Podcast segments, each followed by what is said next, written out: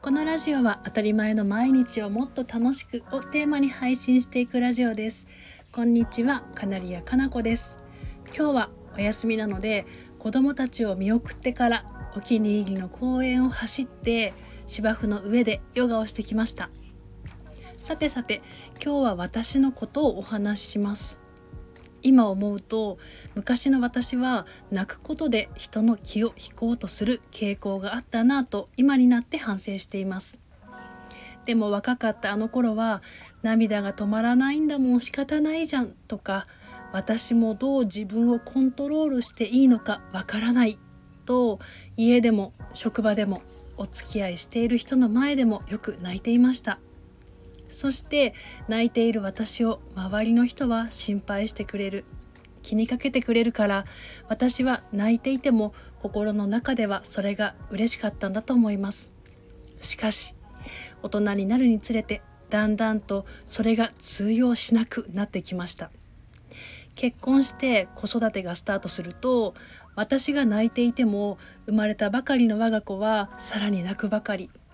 私が泣きっぱなしで何もしなかったらこの子たちは生きていけません。じっとしていることが苦手な私でしたが出産をきっかけにたくさん本を読んで昔から書いていた私が泣く時リストを引っ張り出して分析していくと私が泣く時にはちゃんとした原因があることが分かりました。まず1つ目が私は月経前症候群がひどかった。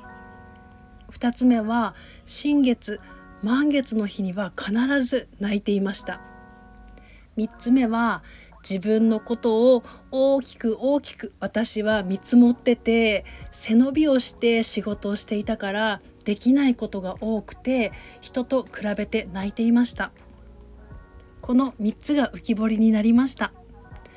そしてお恥ずかしいことに私の機嫌は誰かが取ってくるもの。と勘違いしていた私には衝撃的であった自分の機嫌は自分で取るという言葉に驚きました。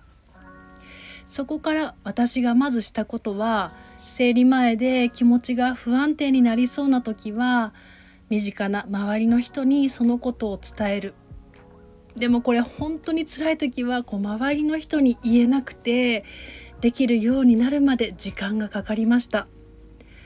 2つ目が満月新月の日は特別なことはしない自分を甘やかす。3つ目が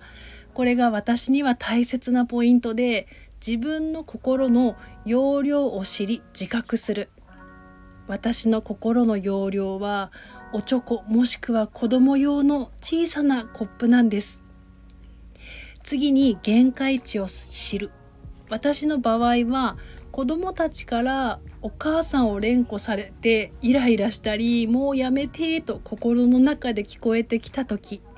それからパートナーに対して私はこんなに〇〇してるのにという〇〇してるのに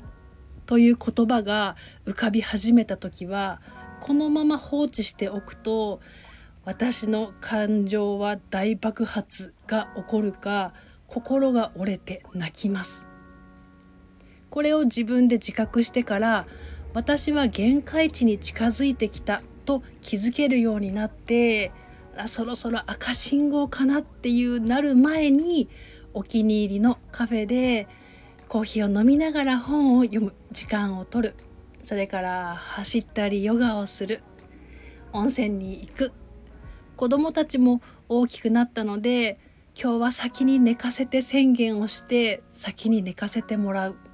とこんな風に自分の心の栄養補給ができるようになったら心のコップの容量も少しだけ大きくなったような気がして感情の大爆発はぐーんと減り泣くことも減りました。自分の心のコップの容量はどれぐらいなのかなと考えることが自分を知ることにつながります。皆さんの心の容量はどれぐらいですか？考えてみると楽しいです。それでは午後も心穏やかにポジティブな一日でありますように。また次のお話で。